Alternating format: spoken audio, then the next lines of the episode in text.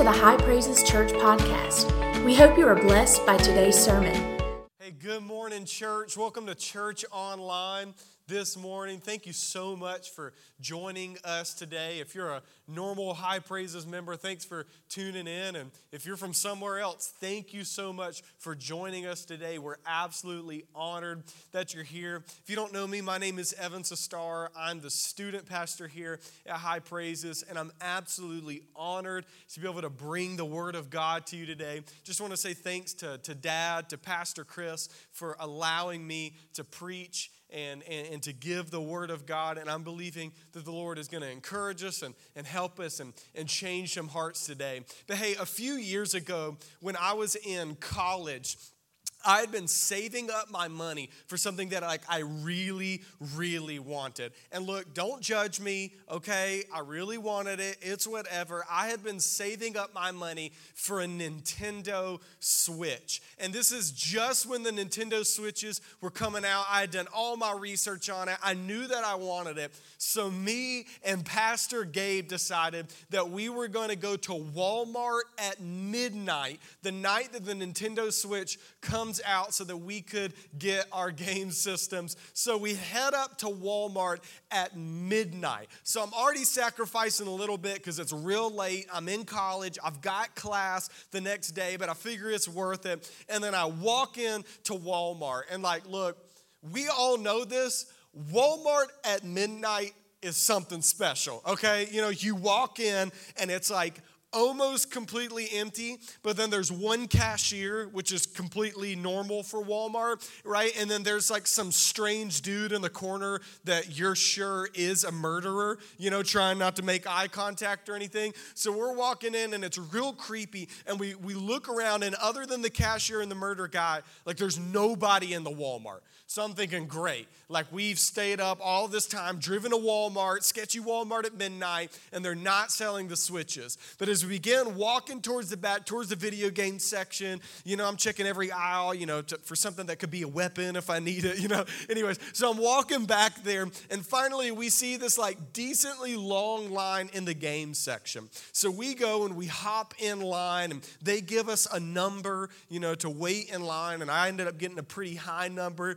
You know, like people waiting in line at Walmart at midnight for a game section, like there are certain type of person. You know, there's like the 45 year old parent who really loves their kid, and then there are the people who really love video games. You know I'm talking about? Like Mario on the t shirt, on the socks, they got a backpack or something. Like they are about this life, and then it's just me and Gabe. And so we're sitting there waiting in line. It's kind of awkward. We, you know, fill out a place, but we want our switches. But finally, we hear the, the workers talking, and it's sounding like they're running out of switches. It sounded like they're running out of game systems, even though they had gone ahead and given us numbers like we weren't going to get it. And I was the highest number in the group.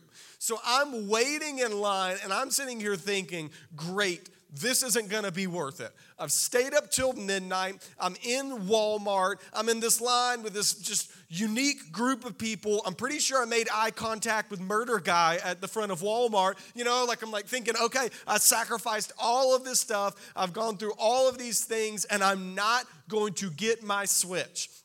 But I decided to just wait it out anyway. So we're waiting, we're waiting, and we're waiting. And finally, I get close to the register. And it turns out that they got the count right the first time, then miscounted, that they had one more Nintendo Switch just for me. I managed to get the last system and went home with my game system, which really, really worked out. But I was like freaking out at the beginning because I thought, like, all right, great. I've wasted all of this time done all of this stuff, been in Walmart, stupid late at night, and I'm not, it's not gonna end well. It's not gonna be a happy ending to the story. And I think for us right now as Christians and, and us just in this world, especially in the midst of this COVID 19 pandemic, we've just sort of been waiting and waiting and waiting, and it's been getting worse and worse and worse. And we're asking ourselves, when is this ever going to get better? Like, is this going to have a happy ending? Like, what, what, what is going on? And really, we're not asking ourselves, we're asking God. God, these four weeks have felt like four years, and it just seems like the news keeps getting worse and worse. The economy is tanking, and, and people are getting sick and dying. Lord, why haven't you stepped in yet? Lord, why haven't you stopped this yet? Lord, why is this still going on? Will this ever get better? And we're asking why. But maybe for you, it's, it's not asking the Lord, why has this gone on for so long? Maybe you're asking, Lord, why has this happened at all? Lord, how could you let these people suffer? How could you let people die? How could you let the economy tank? How could you let me lose my job? How could you let me be in this situation? Why would you let anything bad happen at all? Or maybe you're, you're a Christian, you still trust in Jesus, but you can just sort of feel internally that your faith is shaking. It's, it's wavering. That you're wondering, Lord, can, can I keep trusting you? I mean, I, I do trust you, but at the same time, I've got a lot of doubts and a lot of worries. And, and let's just be honest, you just need some encouragement. Church, can I remind us that in the midst of all of these questions of why God is letting this happen, why people are suffering, of, of needing some encouragement and some faith, can I, re- can I help you? Don't forget last week so soon that yes, Jesus suffered and he hung on a cross on Good Friday, but three days later he rose up again in glory. And suffering may be for a moment, but God can turn suffering around and use it for his glory. And so we're going to be okay. And there's answers to our questions, and there's reason to trust Jesus today. And so that's why we're looking at 1 Peter, 1 Peter chapter 1, beginning in verse 3. Now, here's what's going on the apostle peter is, is writing to a bunch of different churches. This, this falls under the category of what's called a catholic epistle. It means that he's writing to, to a bunch of different churches. It's got universal appeal. And so all of these different churches he calls the dispersion that a bunch of different christians have actually had to disperse all around the empire all around the world and they're in the midst of major persecution and so they know what it's like to suffer. They know what it's like to face trial. They know what it's like to lose their land or lose their homes, to lose friends and family members to persecution or even to death. I mean, they are suffering.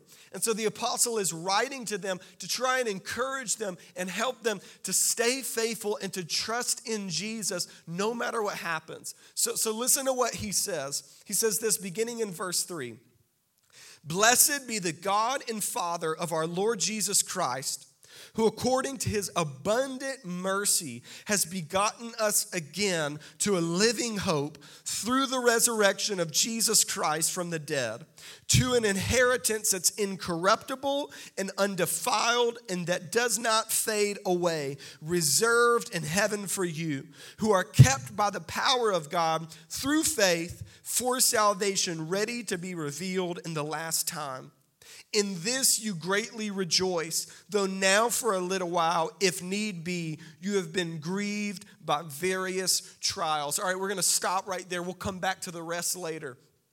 So, all of these Christians are suffering. They're going through persecution, they're going through trials. And so, Peter decides to write this letter to encourage them and help them. And what is the first thing that he does? He begins with a doxology. He begins by worshiping and praising Jesus for what he's done. He begins by glorifying the Father, and then he connects to, to how it applies to our life in our present suffering and in our present world. So he says, Blessed be the God and Father of our Lord Jesus Christ. Praise God the Father. Why? Because of his great mercy, we've been born again to a living hope. What does that mean? It means that we don't have a dead hope. It means that our hope isn't in governments, our hope isn't in philosophy, our hope isn't in really good teaching, but we have a living hope in the living person of Jesus Christ. That just as Jesus Christ rose up from the dead, we have new life too. We have new life now, a brand new spiritual life. But not only that, we have a living hope that in the future, just as Jesus Christ rose up from the grave, we are going to rise again too. And as long as he is out of the tomb, we have a living, breathing hope that we're going to follow in his footsteps. But what do we have a living hope to? When we rise again, he's going to give us an inheritance. You see, just as Jesus is the Son of God, we've been made adopted sons and daughters of God. And what do children get? They get an inheritance from their father. And so we have a heavenly inheritance waiting on us. And what is this inheritance? It's an, an inheritance that's incorruptible, undefiled, and that does not fade away. See, this inheritance is imperishable, it does not die. And when we contrast that to the world, the world is, is one that's full of death. Things die, animals die, plants die, places and things and companies and countries and whatever else, they don't last forever. And we know this true of ourselves. We die. Humans die, but we are going to a, to a resurrection and an inheritance that will last forever. We are going to receive life eternal.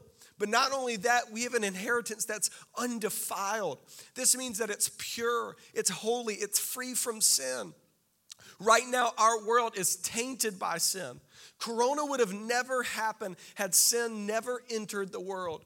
People are constantly taken advantage of. People are full of hate and, and malice and evil. Sin has infected our world and defiled it. But we have a future and a hope that is free from sin, that there will be no more evil, no more hatred, no more anxiety, no more sinful people. We will be free from that. But then finally, it'll never fade away. See, things on the earth, they aren't perfect and then they decrease in value and quality over time. Like anyone with an iPhone, like you know that. The first few months, it's working great, but give it a year and a half, give it two years, the battery's running out. You know, it's, it, it decreases in quality. But boy, when we are resurrected, we have an inheritance and a life and a glorified body that will never decrease in value, but will remain perfect and beautiful and glorious forever. See, our hope, our hope is something that is the complete opposite of this world. And he says that we're being guarded by God's power through our faith. And although we have to suffer and we grieve at various trials right now, we have an inheritance waiting on us in heaven and a salvation that is yet to be revealed. Church, can I encourage you for a moment? Right now, times seem dark. Right now, times seem hopeless. Maybe you're asking the question, Lord, why have you let this go, gone on so long? Are we ever going to have a happy ending to this story? It seems like this year keeps getting worse and worse and worse. You know, in January, we thought, hey, maybe we're going to be going to war with Iran. Kobe Bryant, his daughter, several people tragically died in a helicopter crash. Australia was on fire. California was on fire. And now this outbreak, like, Lord, when are you going to stop this? Is this ever going to get better?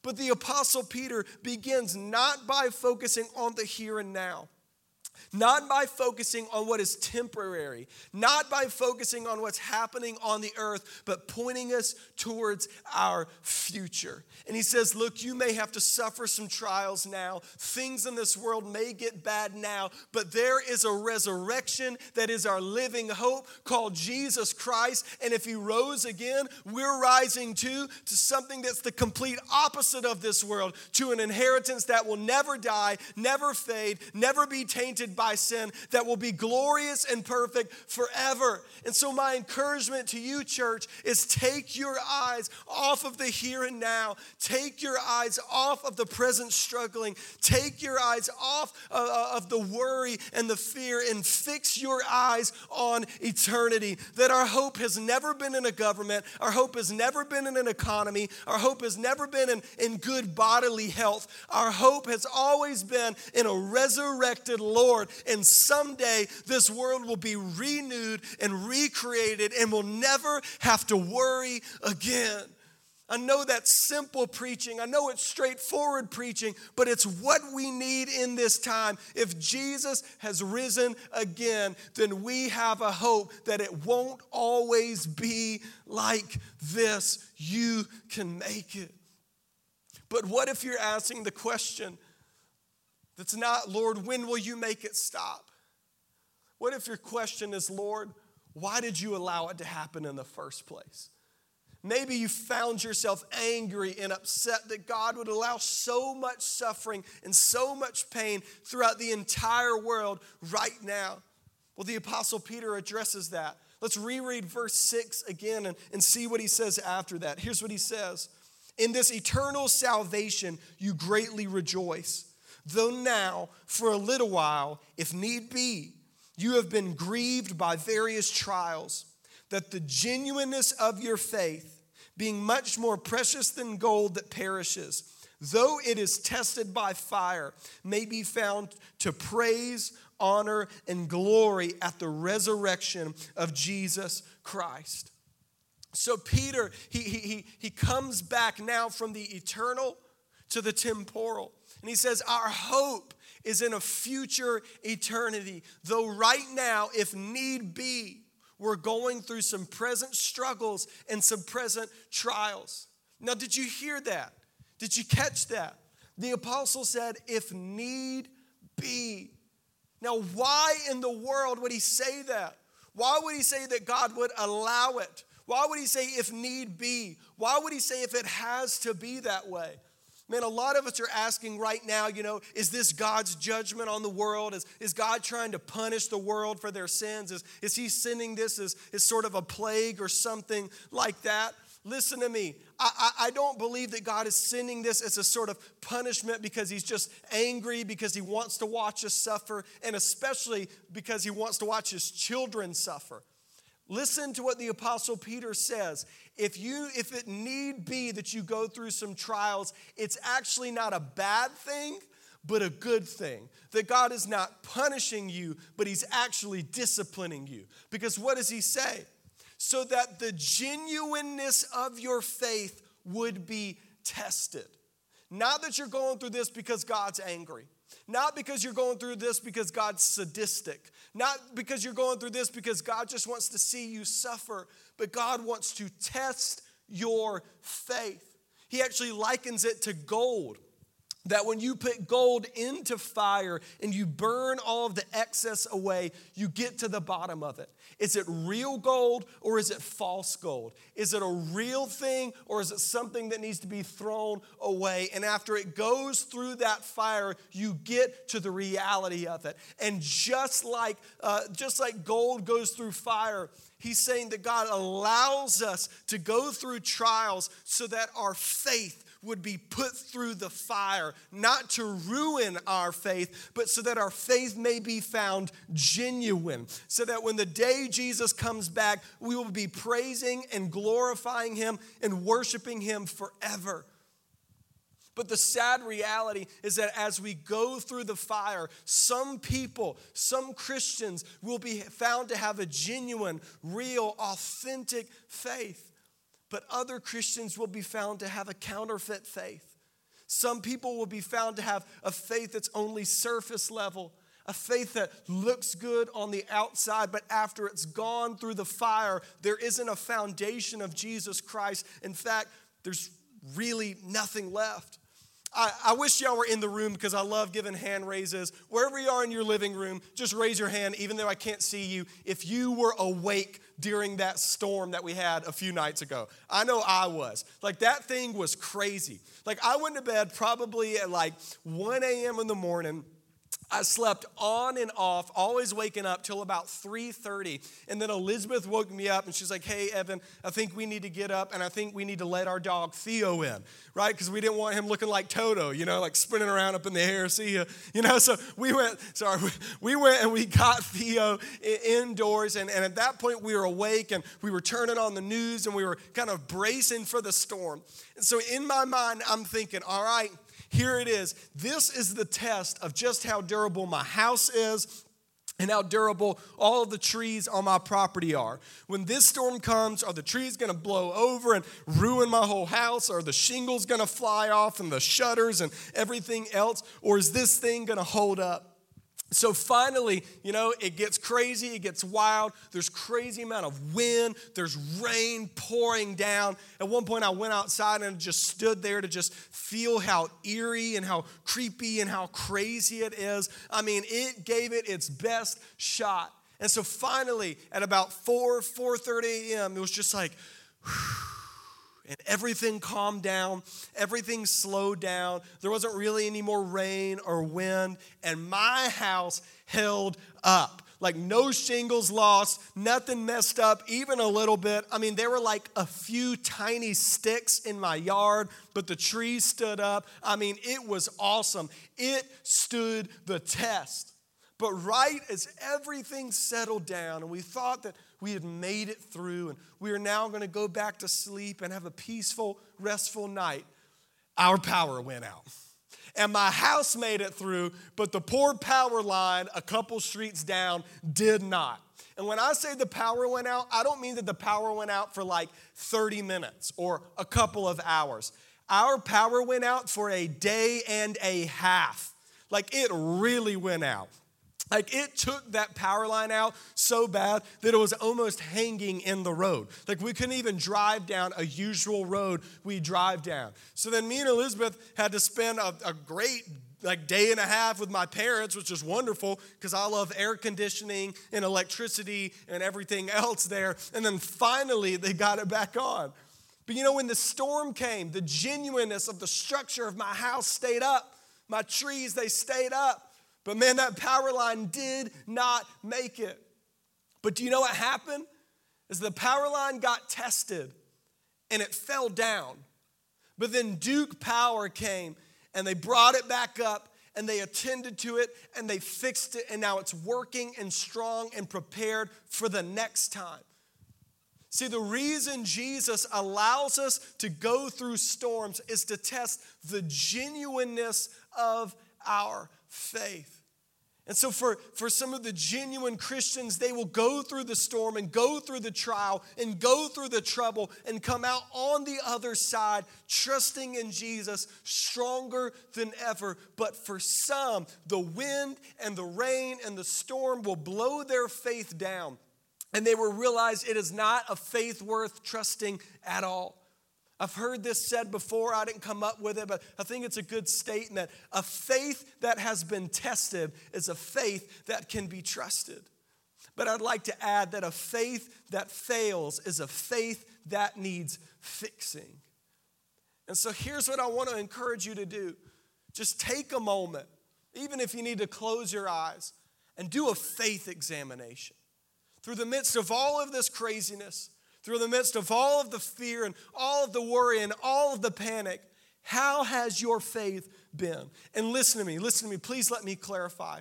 Here's what I don't mean. I don't mean that if any point during this pandemic, if you felt fear or worry or anxiety, then you have no faith, you're not a real Christian, and Jesus doesn't love you. No, no, no, no, no.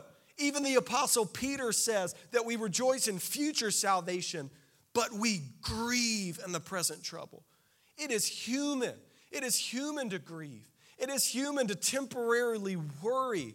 It is human to feel the weight of the situation that's before us. I mean, there's a whole book in the Bible called Lamentations in which they lament what has happened to us. I'm not saying that you have to be some stereotype that, you know, your house is burning behind you in the background. Well, praise God, hallelujah, right? That's called a robot. Here's what I mean you, you are the, the only one that truly knows on the inside. But as some serious, grievous things have happened, man, people are getting sick. Man, maybe you're in an at risk category. Maybe you're worried about your parents. Maybe you've got lots of fear and anxiety. Maybe the plant that you work at said, hey, you can't come back for two weeks. Maybe you were laid off from your job and you don't have steady income like you did. Maybe you're having to apply for unemployment. Maybe you've just been stuck in the house with kids for like 30 days straight now and you're about to rip your hair out. Whatever it is, as God has put you through the fire, deep in your heart, what has been your foundation? Jesus or something that's been burned up? That when your bank account took a hit, did you grieve and mourn and worry and fret? And then after it was done, say, Lord Jesus, I'm standing on you. I'm standing on your promises. You're going to provide. Or are you still in mourning, still in fear, completely and totally crushed because Jesus isn't your God, your bank account was? And listen, I don't mean that harshly. I mean for you to have an honest examination not that you just, you know, didn't worry or something, but you know what I mean. As Corona took away control over your kids, over your life, over your schedule, over everything you did, when you lost control, is Jesus your Lord and is He the one in control? Or are you still lamenting because you can't decide every aspect of your life? Was comfort your God? And now the fact that life is, has been made uneasy, are you still in turmoil? Or have you picked yourself up? No, rather, has, have you allowed God to pick you up and give you peace and comfort that only He can bring? I mean, if you're not watching this by live stream right now, if you're watching this as a replay, I want to encourage you press pause right now on the computer and do a faith assessment. What is your foundation? As God has brought you through the fire, was Jesus your foundation or something else? But if you found that after all of this, you didn't trust in Jesus like you thought you did, you didn't trust in Jesus like you wanted other people to think you did, though you knew the truth, I want to encourage you to stop and to fix it and I don't mean fix it alone, I mean by the grace of God, allow Him to infuse faith and hope and love in your heart. I want to encourage you call a pastor, call one of us, call your small group leader and an elder. Find somebody that knows you better than you know you and say, Look, this has been my life. I haven't had real faith, but I want to trust in Jesus and allow Him to build you up, to repair your faith, so that when the next storm comes, you stay standing up, standing tall, full of faith, trusting in who Jesus is. Jesus has sometimes allowed these storms not to punish you or to hurt you, but to test you, to build you up, and to make you better like a purifying fire. But finally, what if you're the Christian that you've you've fallen in the category that you know you've taken the faith test and you haven't failed by any means. Maybe you've just made a C, C plus. You know, that you still trust in Jesus, you've still been praying, your hope has been in Him, yet there's something on the inside of you that's just kind of shaky. There's something on the inside of you that you just know you need some encouragement that the devil is tempting you and trying to draw you away from faith and draw you away from trust. And, and you know that you want to stand firm on the word of God. You want to stand firm in faith, but you just need some encouragement. Well, the Apostle Peter actually gives us that encouragement. What he does is he tells the people, This is the faith you've always had. This is the faith I'm confident you have right now. And this is what faith really is. Listen to what the apostle says right here, starting in verse 8 Whom having not seen, talking about Jesus, you love. Though now you do not see him, yet believing, you rejoice with joy inexpressible and full of glory receiving the end of your faith, the salvation of your souls. Did you catch that? The Apostle Peter is saying, Look, look, God is allowing you to go through this to test your faith, but I'm confident that you have faith, that you've always had this faith, that you're remaining in this faith, and that you can, can keep this faith. And what does this faith look like? Though you've never seen Jesus before, you've loved him with a real love. Not a mediocre love, not a surface level love, not a made up love. Like you have never laid eyes on Jesus, but you love him with a deep, intimate love, like someone standing right in front of you. He says that right now you don't presently see Jesus, but you worship him with such genuine praise that it's inexpressible. In fact, your worship is so real that he describes it as filled with glory. Peter's telling them what you see with your eyes is Christian persecution. What you see with your eyes are struggles. What you see with your eyes is your land being taken away. What you see with your eyes are people dying that you love for the sake of the faith. What you see with your eyes is sin and brokenness and destruction. And yet, who you don't see, Jesus Christ, is the one that you've got all your faith in, all your worship in, all of your love in, because you know that He is real. Peter is saying that your faith has never been about what you can see, it's always been about Jesus. I remember, oh, I can't believe I'm telling y'all this story. It's taken me literally probably like a year, more than a year, to work up the courage and, and, and to, you know, not be embarrassed to tell this story. But, you know, a, a little bit over a year ago, before Elizabeth and I moved in our house, we were living in an apartment. And this was around Christmas time. And so, excuse me, so at Christmas, I had actually received um, shoe spray because my feet, I mean, oh Lord, pray for my feet, please. Anyways, I received some shoe spray because I need it. And so, anyways, I had never seen something like this. So, apparently, how you do it is you put the whole contraption in the shoe and you push it towards one edge of the shoe, and then it sprays everything like within the shoe. Well, I'm standing there holding it and looking at it and assessing it and I didn't really exactly know how the shoe spray worked. And so while looking directly at what I now know is the sprayer, my finger, you know, accidentally pressed the button and shot shoe spray directly into my eyes.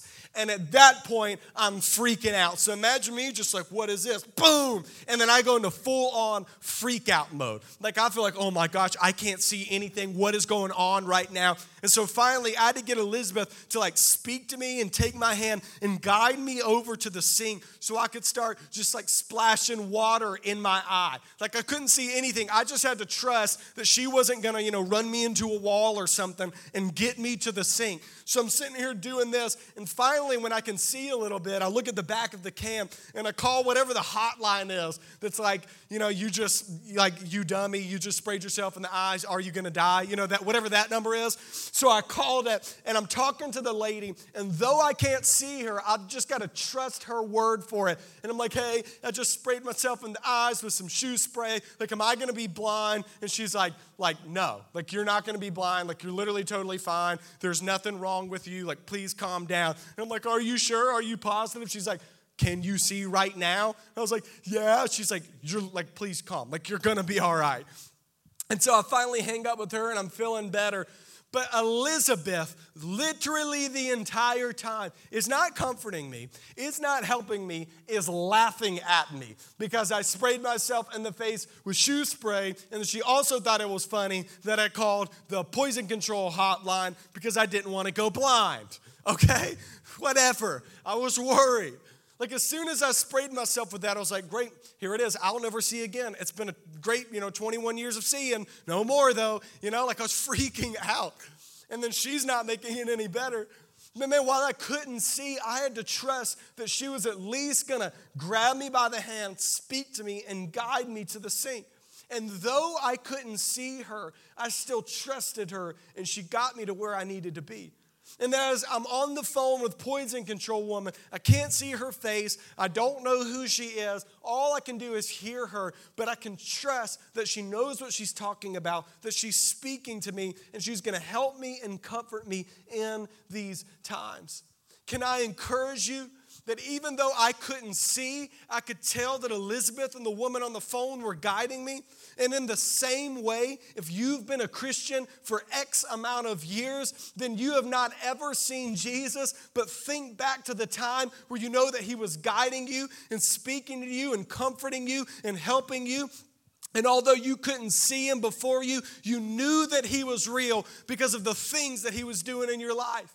Like, think back to the times that you've walked in to this sanctuary and looked up on the stage, and all you saw was the worship team, but you praise God with an inexpressible joy, hands lifted up, tears rolling down your face, not because you could see Jesus, but you just know that He's real and He's been working your life. That's what faith is. It's not based on what I can see, it's not based on a present circumstance, it's based on what Jesus has done in the past and what He's doing doing in the present. I don't have to see him to know that he's real. And so my faith, it's never been based on a disease. It's never been based on a sickness. It's never been based on the economy. It's never been based on my bank account. My faith has never been based on a situation. It's always been based on a resurrection. And the last time I checked, Jesus ain't in there. He's risen again. And no matter what this world throws at me, when it's all said and done, I'm rising with with him too. Come on, somebody clap in your home. That is good. Man, Jesus has risen from the grave. And my whole time as a Christian has never been based on what I can see. It's never even been based on the good times. I don't serve Jesus because things are going good.